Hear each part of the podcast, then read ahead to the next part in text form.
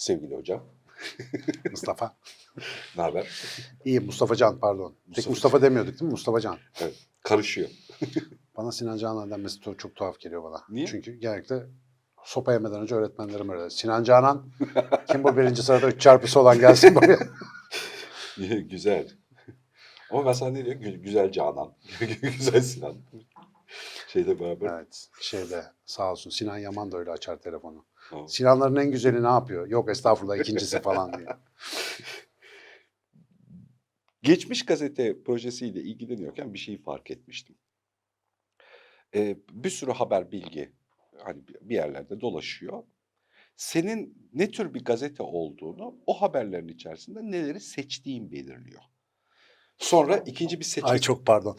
Dün Bulvar Gazetesi'nin konusu geçmişti de internetten bir çocuklara göstereyim de Bulvar Gazetesi'ni arattırayım dedim. Google görsel sonucu çıkar çıkmaz kapatmam bir oldu yani. Ben unutmuştum öyle olduğunu. Gerçekten neleri seçmiş adamlar gerçekten de yani. E, tabii yani işte toplumun büyük bir kısmının öyle bir açlığı olunca bu öyle. Gazetesi de onu öyle tamamlıyor. Bir dönem öyleydi. Tövbeler olsun. 1980'li yıllarda biz cinsel devrimimizi öyle yaptık işte. Tabii. Yani bunu geyini yapıyorum geçmiş Bir de ben askere 2000 senesinde gitmiştim. Bir tek onun satışı serbestti ya askeriyede. Ne yapmaya çalışıyorlardı hiç anlamıyorum. o kadar adamın olduğu bir yerde sadece Bulvar Gazetesi satılıyor. Birbirinize zarar vermeyin. Ama mümkün değil ki. Yani ben ki hani normal şehirli falan böyle görmüş geçirmiş adamız. Ne oluyor lan diyordum yani gazeteye bakınca. Allah korudu. 28 gün yaptık da ondan. evet, evet, evet. Bu yönetmen ne istiyor bizden? Hani film, Vallahi sinemada filmi izlerken yani ne istiyor? Ne yapmamızı istiyor şu anda? Harbiden ya tövbeler olsun. Neyse nereden hatırladım şimdi? Hakkı Devrim'in böyle bir muhabbeti vardı da iyi bir filme gitmiş. Filmin içerisinde de böyle seksüel bir sahne var. Şey diye söylüyordu. Da sesi kısık. Bu yönetmen bizden ne istiyor? Eşimle yan evet, yanayım evet. sinemada diyordu. Ben de geçen gün IMDB'nin tuzağına düştüm. Ee, isim vermeyeyim şimdi birileri izler falan filan. Çünkü internette izleniyor. Meşhur da bir yönetmenin bir filmi. Çok cesur bilmem ne falan diye yorumları ne oluyor lan dedim. Bir açtım. Biz eskiden porno diyorduk ona. Şimdi film diye çekiyorlar normal. İlginç. Ben beni sarmadı çok yani. Güzelmiş. Şimdi o seçki yani hani karar verip bir şey seçiyorsun. O da seni özel yapıyor.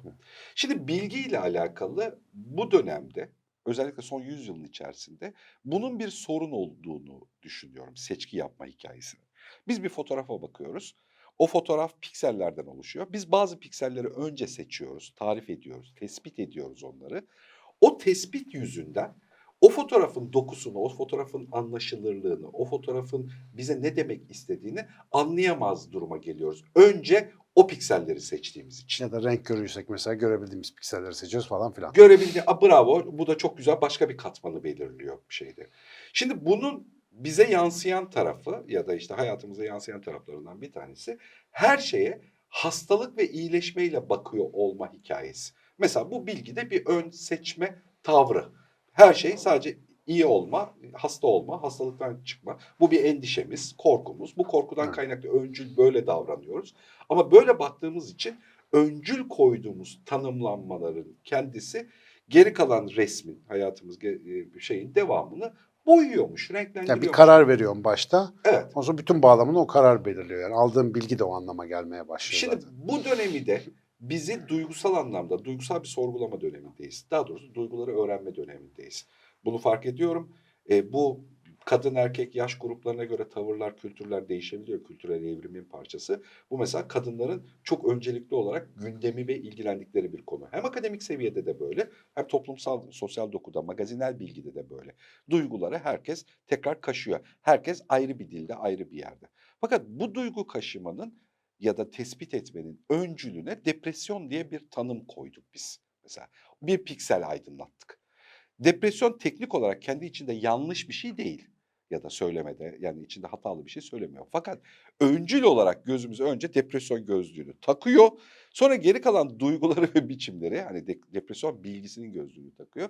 Böyle ayırt etmeye başlayınca pandeminin de etkisiyle beraber neredeyse son iki yıldır herkes depresyonun çeşitli renk skalasını, renk periyodunu konuşur. Tükenmişlik sendroma odaklanma sorunu, amaç araç ilişkisini kaybetme, depresyon, hafif depresyon, majör depresyon bilmem ne gibi bir şeye gidiyor. Zenginlik, efendim neydi o? Bir tane daha vardı. O sisli bey, beyin sendromu falan bir gibi sürü şey var. ya, alt kırılımlarıyla beraber e, tanımladığımız ve bunların hepsi de böyle böyle hani sıkı sıkı adamlar tarafından tanınıyor. Mesela şu bilgiyi biliyoruz. Mutlak bilgi diye bir şey yok. Abi bunun sınırını bu kadar net tarif etmen çok kolay değil. Bir olasılıklar zinciri tarif ediyorsun ama sektörleşmenin bir kar da oluşturduğu için yani bu hep tekil bir davranış değil. Sadece depresyon tanımlamak işimize gelmiyor. Aynı zamanda bu depresyon antidepresanlarla beraber tanımlandığında bir sektöre dönüşüyor. Bu arada antidepresan sadece hapta değil.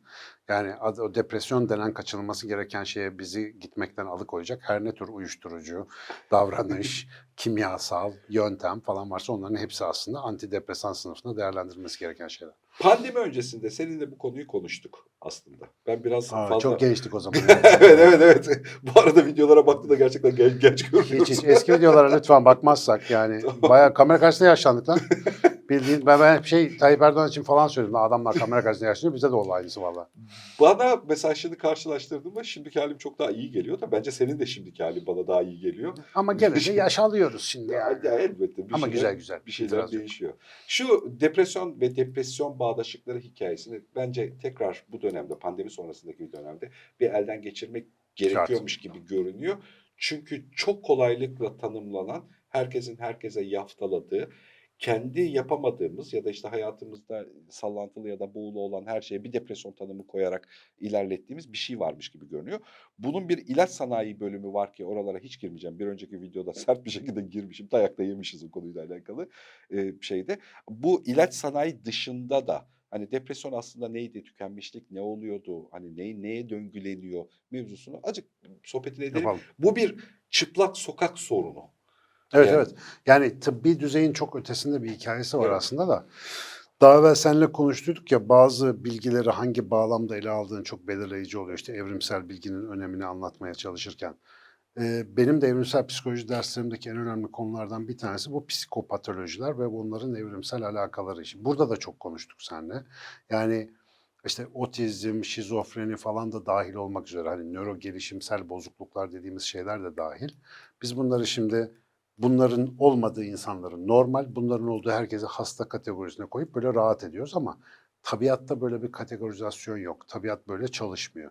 Tabiat varyasyon üretiyor. Bunların hepsi şimdi yavaş yavaş aymaya başladığımızda bir terimle ifade ediyor. İşte nöro çeşitlilik deniyor buna. Herkesin e, ait olması gereken normal bir kategori yok. Aks, aksine biz bayağı bir çeşitli bir yelpazeye dağılıyoruz. Ve o yelpazenin çeşitliliği ne kadar büyükse toplumsal olarak bir hayatta kalma gücünü öyle elde edebiliyoruz. Yani farklı farklı bakış açıları, farklı farklı yetiler bizi beklenmeyen koşullarda çok enteresan imkanlar bulan bir tür, tür haline getiriyor. Yani işte hep örnek veriyoruz ya bir, hafif otizm olan günlerce yıllarca bir konuyu kitlenip çalışabiliyor. Biraz şizofreni olan yaratıcı işte böyle sanatçı manatçı bir şey oluyor. Ee, Sosyopati yatkınlıkları olan yönetici oluyor. Tabii tabii böyle işte bir ön beyni biraz az çalışan normalden falan. Şimdi bunlar 50 sene önce patolojik durumlarken şimdi yavaş yavaş nöroçeşitliğin parçası oluyor. Depresyon ve alakalı konuları bu kadar konuşmamızın sebebi bunların bilinmeyen şeyler, yeni çıkmış şeyler olması değil, frekansının gittikçe artan bir şeyler olması. Yani daha fazla duyuyoruz ve hakikaten daha fazla deneyimliyoruz. Şimdi mesela bu bağlamı doğru konuşabilmenin aslında bir tane yolu var, üzgünüm insan nedir ve nasıl depresyona girer sorusunu işte pandemi oldu da depresyona girdim diye cevaplanıyorsa insanın cahilisin sen. Öyle olmuyor bu iş. Depresyon denen mekanizmanın geçmişten gelen bir nedeni var. Bu yapılanmada, evrimsel yapılanmada bir yeri var ve bir fonksiyonu var. Bu fonksiyonu anlamak işte yüklü bir şey olduğu için insanlar bu topa girmiyorlar ve sonuçta rahatsız edici bir durum olan ya da öyle olduğuna inanmamız gereken bir hal var. Ee, bu arada tabii bu kelimeleri dikkatli seçmeye çalışıyorum. Çünkü şunu hemen baştan koyayım o zaman. Major depresif bozukluk dediğimiz şey çok ağır bir hastalık. Çok ağır ama insanları intihara falan götüren, hayatlarını bitiren ve hani tıbbi girişim olmadan insanın kendi kendine muhtemelen düzeltemeyeceği bir şey. Yani çok ağır bir şey. Onu bir ayrı tutuyoruz. Bu paranoid şizofren de böyledir mesela. Çok uç bir durumdur. O da özel bir bakım olmadan adam mahalledekileri doğrar yani anlatabiliyor muyum? Onu bir tecrit etmen ona bakman lazım. Bu tip uç koşullar hariç toplumun geri kalan depresyon lafzını sözünü kullanan yüzde 95'i hafif ve kendi kendine iyileşebilir bir versiyon yaşıyor aslında. Bir şey yaşıyor, bir sıkıntı. Bu niye oluyor? Bu kadar çok insan bundan niye etkileniyor ve bu neden mesela şimdi bu kadar artıyor?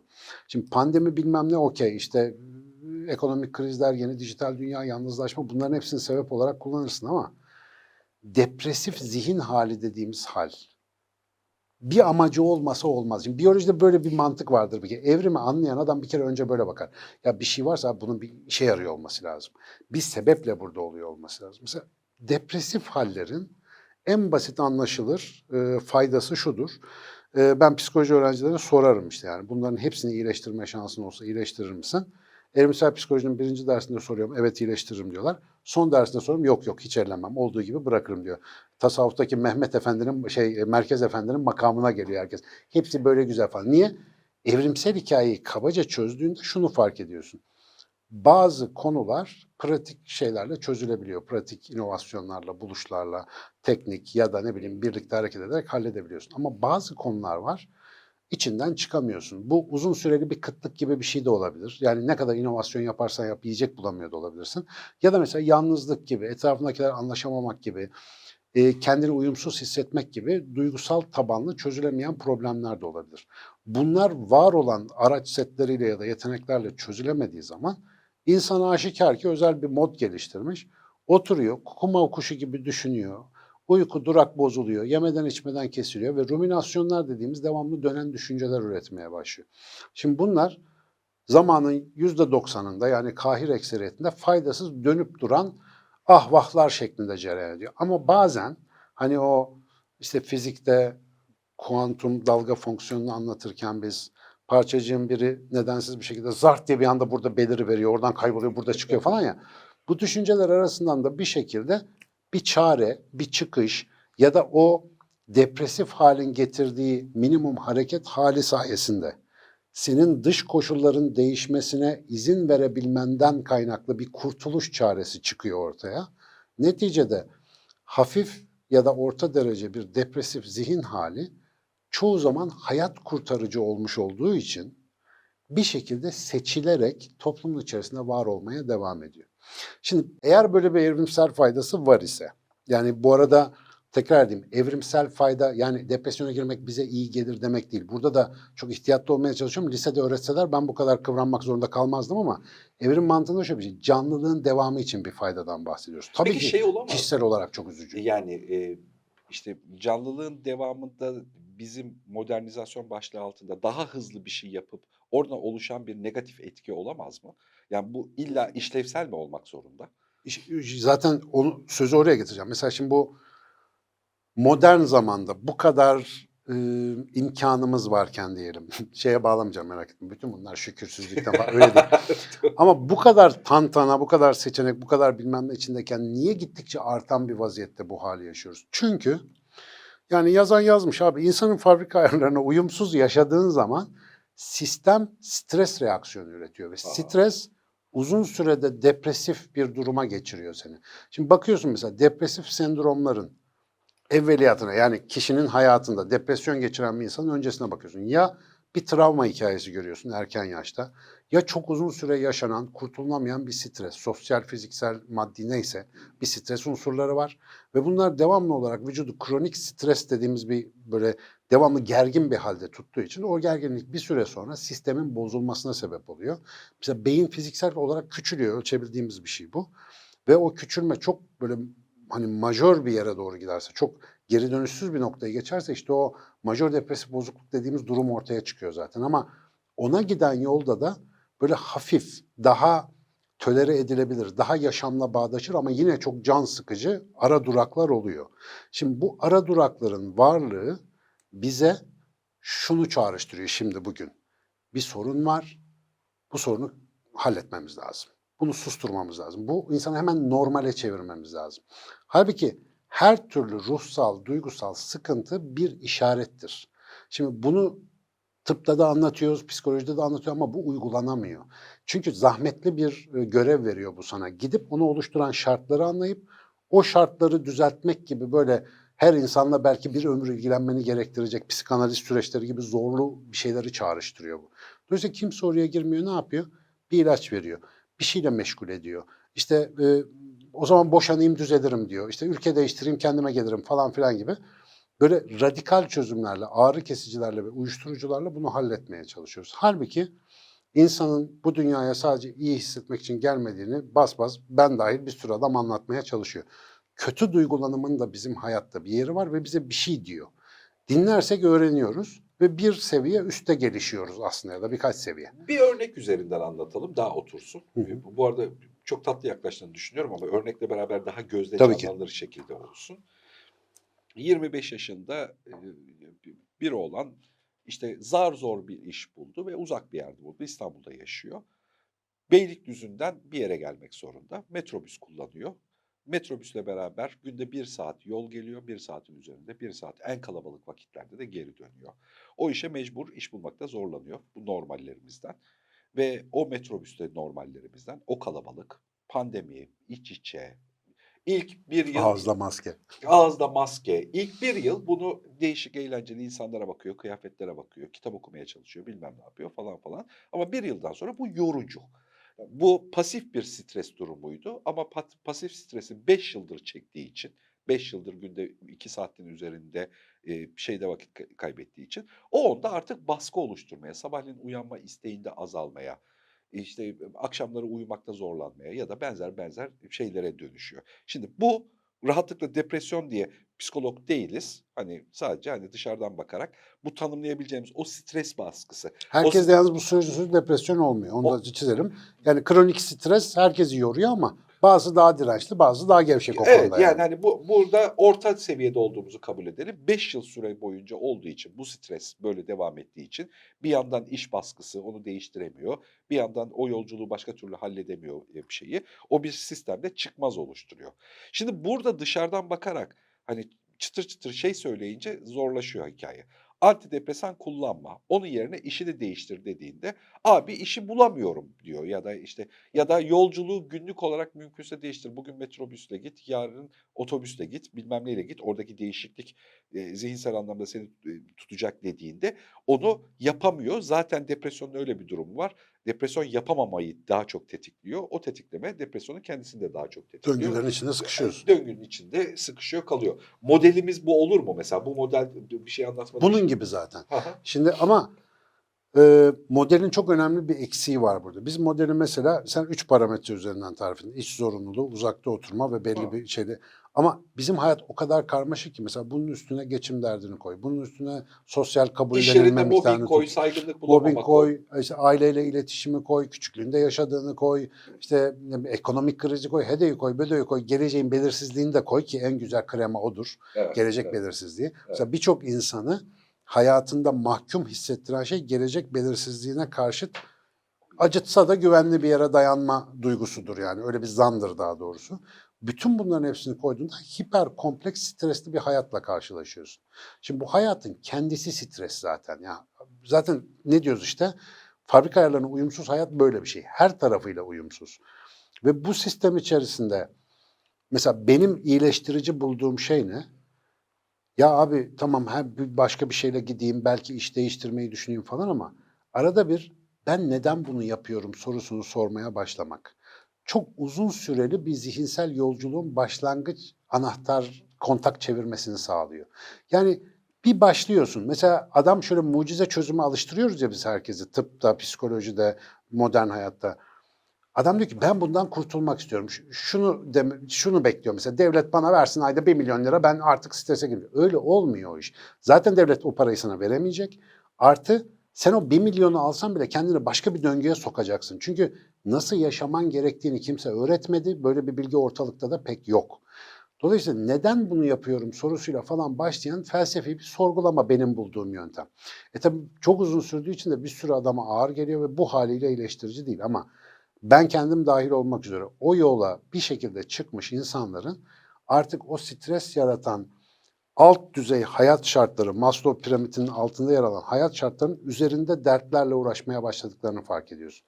Artık gene orada yaşıyorlar, gene aynı dertlerle muzdaripler ama başka endişeler onları meşgul etmeye başlıyor. Bu sefer fiziksel sıkışmışlıktan ziyade ulaşması gereken bir yerin azmi onu iteklemeye yani o sıkışmışlık motivasyona dönüşmeye başlıyor. Artık başka bir şey yapayım, kendime bir şey katayım, farklı bir hedef tutayım falan filan gibi. insan ağırlıklı olarak zihninde yaşayan bir varlık olduğunu fark ettiğinde işleri çok düzelecek. Biz ağırlıklı olarak Bu arada bu zihnimizde çok yaşıyoruz. altı, altı çizilesi bir cümle Çok. gerçekten. Abi fiziksel şikayet ettiğimiz şeylerin hemen hemen aslında hiç etkisi yok.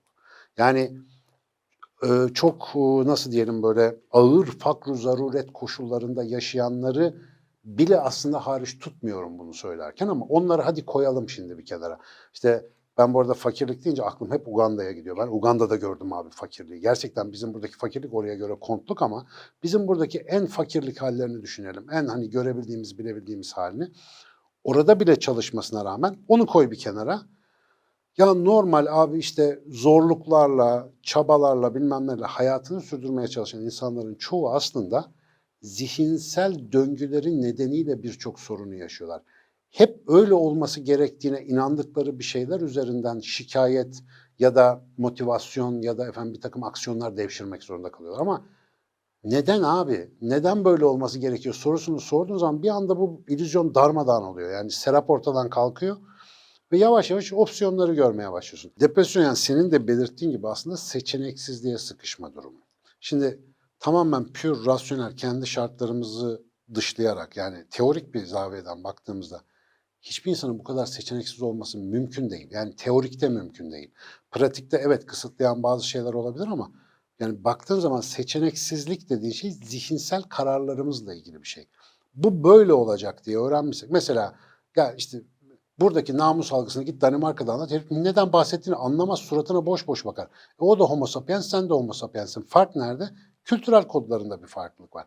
Yaşamın tamamına etkileyen bir şey bu. Ve bu bizi bugün hangi gelir grubunda, hangi düzeyde yaşıyor olursak olalım, çok şanslı, ballı değilsek, eninde sonunda hafif bir depresif duruma, tuhaf bir zihinsel performans çöküşüne doğru koşar adım götürüyor. Yani bu hayat, hayat değil. Ve işte daha evvel konuştuğumuz gibi, mesela gerekli bilgi, gereksiz bilgi, zararlı bilgi, faydalı bilgi, zehirli bilgi, besleyici bilgi hikayesini ayırt etmeden, hayatında gözünü nereye diktiğine, niye diktiğine dikkat etmeden, bugün hayatı var olduğu haliyle toksik abi. Bu hayat toksik. Sorgulanmaya başladığı zaman umut başlıyor işte. Belki de bütün bu depresyon hikayesini bu kadar konuşmamızın sebebi. Yine evrimsel, ben bütün bunları evrimsel arka plandan söylüyorum. Bu canlı ne yaptı? Hep dünyayı kendisine göre organize etti. Ama şimdi öyle bir organize etti ki kendinden bir haber yaptığı için bütün bunları darmadağın oldu. Kendi hayat sistemi onu cehenneme doğru sürüklüyor şu anda. Zihinsel bir cehenneme. Ve bu zihinsel cehennemden çıkışın tek yolu yine oranın kapılarını biraz zorlamak. Dışarıdaki şartları değil, fırsatları bekleyerek malı götürmeyi umarak değil. Buradaki sistemi değiştirerek. Depresyon salgını, tükenmişlik sendromlarının bu kadar zirvede olması. Mesela tükenmişlikle ilgili bir videoda çekmiştik daha önce işte bu soruyorum da vardı. Çok basit bir mekanizması var abi. Koşturduğun şeyler sana yeterli ödülü vermediğinde bir süre sonra at çatlıyor. Biz ödül istiyoruz ya, ödül ödül. Bir lezzet istiyoruz. İnsan homo sapiens tat alan demek. Lezzet almadan yaşayamıyoruz biz. Sen 5 sene, 10 sene hani bizim orada düven öküzü diye bir tabir vardır. Döner ya böyle sürekli. Ya devamlı aynı şeyi yaparak tatmin olamazsın. İstersen bir CEO ol, istersen bilmem ne ol. Aynı döngüyü yaşadın bir süre sonra sistem arıza verecek. Niye yapıyorum ben bunu diyecek yani. Ama sen onu şuurlu olarak önceden sorarsan ben bunu niye yapıyorum diye o yola girmeyeceksin. İşte bütün dert. Depresyon salgını bize depresyonda olsak da olmasak da aslında bunu söylüyor. Ve bunu ancak atalarına saygılı bir bakış açısıyla bakarsan görür. Daha ne kadar propaganda yapayım abi yani bu bu iş böyle. Burada bu, bu sohbetleri konuşuyorken bizim konumuzun hep böyle bir şeye e, anlatıyorken ya da pozisyonluyorken bizim konumuzun insanın kendisiyle ilgili olduğunu tekrar çizmek gerekiyor. Bunun bir de sosyolojik olarak bakma, ekonomik olarak bakma, Evet. ülke devlet hikayesi olarak bakmanın. Yani arkadaşım sistemin hiç mi suçu yok? Hani dışarıda ola gelenlerin evet kesinlikle sistemle tarif edebileceğimiz başka bir bakış açısı daha var. Abi Sadece- hemen bir şey söylemem lazım. Hı hı. Ben bununla çok karşılaşıyorum. Yani ben insana yönelik bir şey anlatıyorum. Adam diyor ki boş konuşuyorsun sistem böyle. Ben diyorum ki bak güzel kardeşim hep anlatmaya çalıştığım şey şu. Sen bu sistemin içerisinde debelenme sebebini anlamazsan debelene debelene bu sistemde elde edeceğin en büyük güçle bu sistemin aynısını uygulayacaksın tekrar. Çünkü bunun dışına Evet. Tam çıkamayacaksın. olarak buna bağlayacaktım gerçekten. Tam olarak bu. Yani o debelendi yani kavga ettiğimiz şeyin aynısına dönüşüyoruz. Dışarıdaki büyük örüntüyü görmenin koşulu kendini bilmekle Aynen öyle.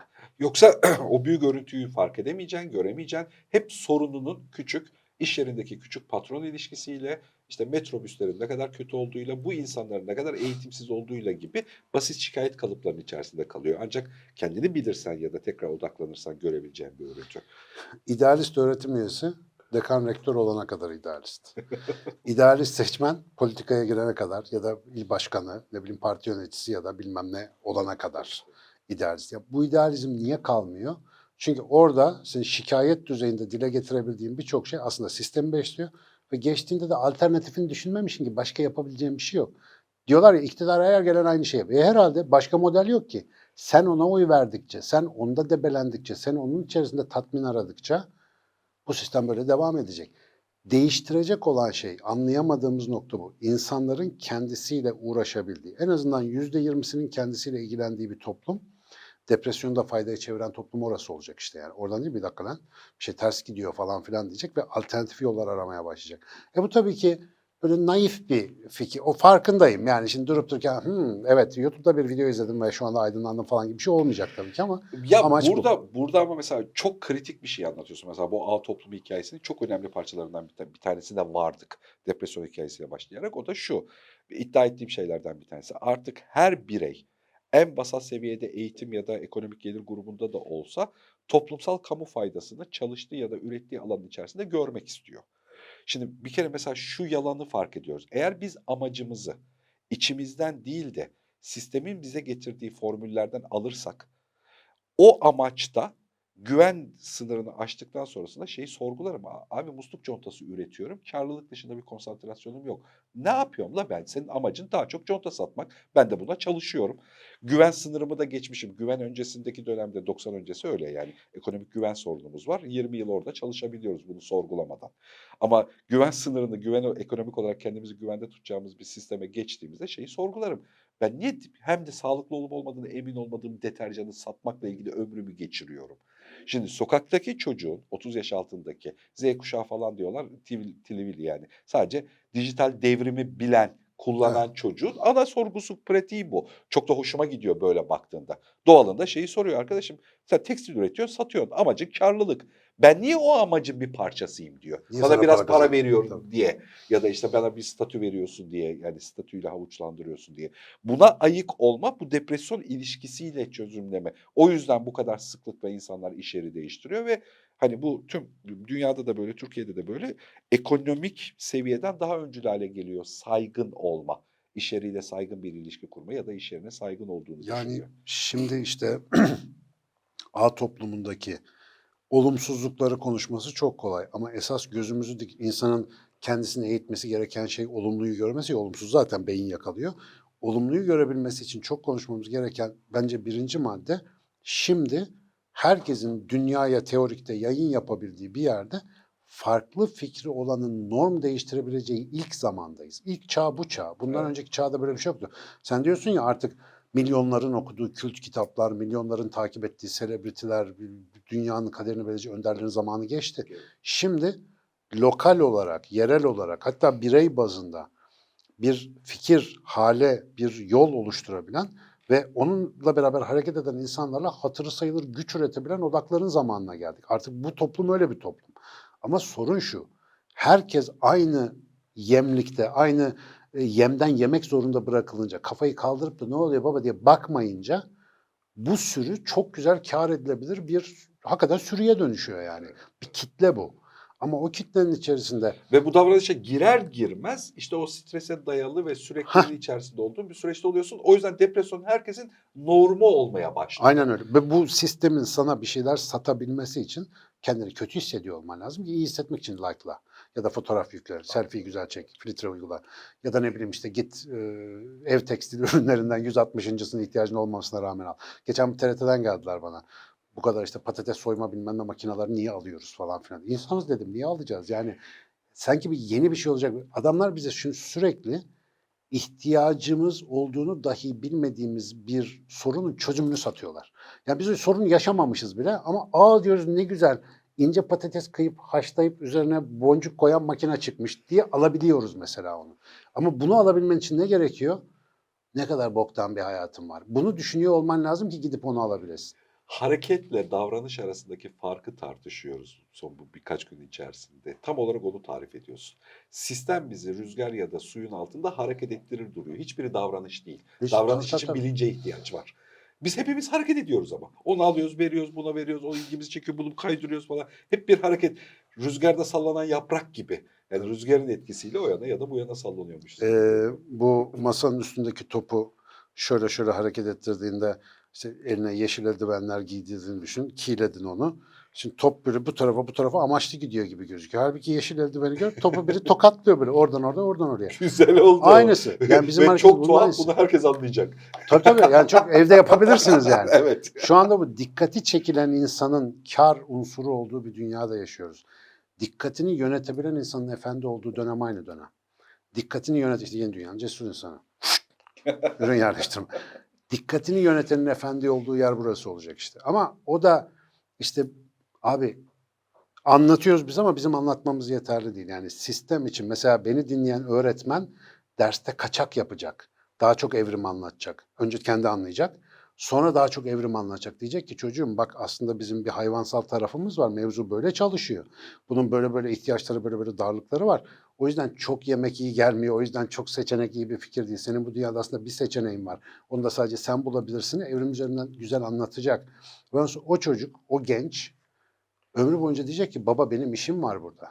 Benim işim var. Tamam muhakkaten şu işte çalışıyorum şimdi. Geçici bu. Ama benim bir işim var biliyorum. Henüz bulamadım ama bulacağım. Bu özgüvenle hareket edecek. Bunun yarattığı özgüven başka hiçbir şeyle verilemiyor abi. Biz vatan millet Sakarya niye veriyoruz bunları? Ee, Şanlı Türk milletine sırtımı dayayayım da bilmem. Abi o da patladı. O da yok artık. O biz yok artık. Başka şey, ulus devletler çökeli zaten çok oldu. Başka bir hikaye. Daha kişisel bir hikaye. Şimdi ona ihtiyaç var. Depresyon onun en önemli işaret bayraklarından bir tanesi. Bunu elde etmediğin zaman ne yaşayacağını bütün toplum sana şu anda canlı yayında gösteriyor zaten. Hem insanı anlama tarafından, şu duygu, beden, zihin bütünlüğünde anlama tarafından hem de sistemde nerede olduğumuzu anlama tarafından depresyonun çok sembolik bir tarif olduğunu düşünüyorum. O yüzden bak ikidir ele alıyoruz ve üzerine konuşuyoruz. Yani çok kolay hepimiz depresyon, tükenmişlik, bezginlik, konsantre olamıyorum, amaçlarımı bulamıyorum başlığı altında koca bir piramidi en yani e, eğitim ve gelir seviyesinde en alt katmandan en üst katmana kadar ortak bir şekilde konuşuyoruz. Bunun bu kadar ortak olmasının tuhaf bir örüntüsü var. Bunu okumak gerekiyor. Gerekiyor bir şey daha Çok hatırladım. yüksek yoğunlukta antidepresan kullanıyoruz. Evet. Bunun tuhaf olduğunu, bunun yani toplumun tümünde antidepresan etkisi altında bir davranış gözettiğimizi, yani bunun banka ilişkilerinde, ekonomik ilişkilerde, kıyafet seçkisinde bir etkisi olduğunu kabul etmek gerekiyor. Aynen. Çok büyük oran. Ya bu şey değil bir entelektüel sorunu işte toplumun yüzde ikisi falan değil yani toplumun temel dokusuna aksedecek bir bir ilaç firması toplumun duygu durumunu etkiliyor olabilir şu anda. Hani öyle söyleyeyim. Hani bu bana çok Kesinlikle. tedirgin edici geliyor bir şeyde. En büyük problemlerden bir tanesi bu. Düşünce malzemesi olması için bir şey daha aklıma geldi. Depresyonumsu diyeyim genel olarak durumların hatta aslında bütün duygusal dışa vurumların kişinin kendisiyle ilgili yaşadığı meseleler ürettiği reaksiyon olmasının yanında hatta ondan daha büyük bir amacı daha var. Şimdi bu amaç bugün çalışmadığı için de büyük problem. Biz niye ağlarız, niye güleriz? Daha önce bunu farklı sebeplerle konuşmuşuz. Ağlayınca gözünden su çıkıyor. Garip surat şekillerine giriyorsun. Niye bunu yapıyorsun? Kendin için yapmıyorsun bunu. Karşıdakine bir şey anlatıyorsun. Gözünden su çıkınca diyor ki lan bunda bir sorun var. Ve gidiyor mesela seninle bir şekilde farklı bir ilişki kuruyor artık. Ya yardım ediyor ya ise yandan kaçıyor neyse. O verdiğin tepki aslında karşıya bir şey anlatmak için. Bu tip sendromlarında insana yaptığı davranışsal değişikliklere bakarsak genel bir hastalık davranış diye bir şey var. İlgi celbediyor aslında ve bazı evrimsel psikologların söylediği, söylediğine göre toplumda mesela eskiden köydeki delilere olduğu gibi köyün delileri vardı ya bütün köy ahalisi onun bakımından sorumluydu. Evet. Sosyal birleştirici rolü oynuyor bu tip insanlar. Mesela ağır hastalıklarında da böyle bir fonksiyonu var. Onun etrafında bir araya gelen halka birlikte bir şey üretmenin ve yardımcı olmanın da pratiğini yaşadıkları için toplumun diğer alanlarındaki işbirliği gücünü arttırıyor. Bir nevi egzersiz alanı oluşturuyor. Şimdi tekilleştiğimiz dünyada da depresyonun bu işlevi de yitirdiğini düşünün. Ya ne geçen Twitter'da yazmış çok güzeldi. Sırf diyor yani bir derdim olduğunu anlasınlar diye iki saat diyor yemeğimle oynadım. En son babam dedi ki dolmayı yemiyorsan bana ver. O intihar yani. Ya o görülmek istiyor anlatabiliyor? Ama görülmüyor artık. Çünkü göz dolmada yani orada kaynaklarda göz. Onu ben yiyeceğim. Şimdi çok karikatürüz ama hayat böyle. Ve bu işlevi de kaybettiği için salgın bize bir de bunu söylüyor. Yani o toplumsal işlev yok artık. Dolayısıyla yani komşu depresyondaysa o sadece onun sorunu olmayabilir. Bize de orada bir mesaj olabilir. Ona da bir bakmak lazım diye. Onu da bir düşünce malzemesi Depresyonu yaşayan insanların dışındaki insanlar için de bir işlevi olabilir. Kesinlikle var. Ya da bir örüntüye, bir davranış biçimine neden olacaktır. Evet. Biz mesela bununla nasıl baş ediyoruz işte E, ekonomik krizle, trafik sorunuyla bilmem neyle nasıl baş ettiğimizi onunla nasıl baş ettiğimizi belirleyecek. Ya her şeyi devletten, antidepresandan bekleyeceğiz ya da biz bir şeyler yapacağız artık. Daha üzerine yolu var bu hikayenin. Çok çok su götürür. Çok. Yani şu azıcık sıvama antidepresanla alakalı çalıştırsak mı? Şu bir araştırma falan mı yapsak konuyla alakalı? Bakın ya antidepresana girmeyelim de ama depresyon yapabiliriz. Antidepresana girersek çok sopa yeriz. Bu arada SBAM nedir diye soranlara Açık Bey'in Sosyal Bilimler Araştırma Merkezi efendim. Evet gayet harıl harıl çalışan bir araştırma merkezimiz var. İlgililere Evet. duyurulur. SBAM. Güzel de isim. evet evet ismi de güzel oldu şeyin Aynen. içerisinde. Sen bu arada bu Twitter hikayesini ciddiye alıyorsun. Twitter'dan gelen yorumları falan. Tabii, Yani tabii, okurum. Önemseyerek okurum. bakıyorsun. Tabii. Bir şey. Çünkü yani toplum zihninin çok ciddi bir göstergesi. Sen buna hem Biz vakit yapacağız. ayırıyorsun hem bir konsantrasyonun var. Yani sen denetliyorsun. Yapacağız yapacağız programda yapacağız onu. Ha evet. Geliyor. Hocam teşekkür ettim.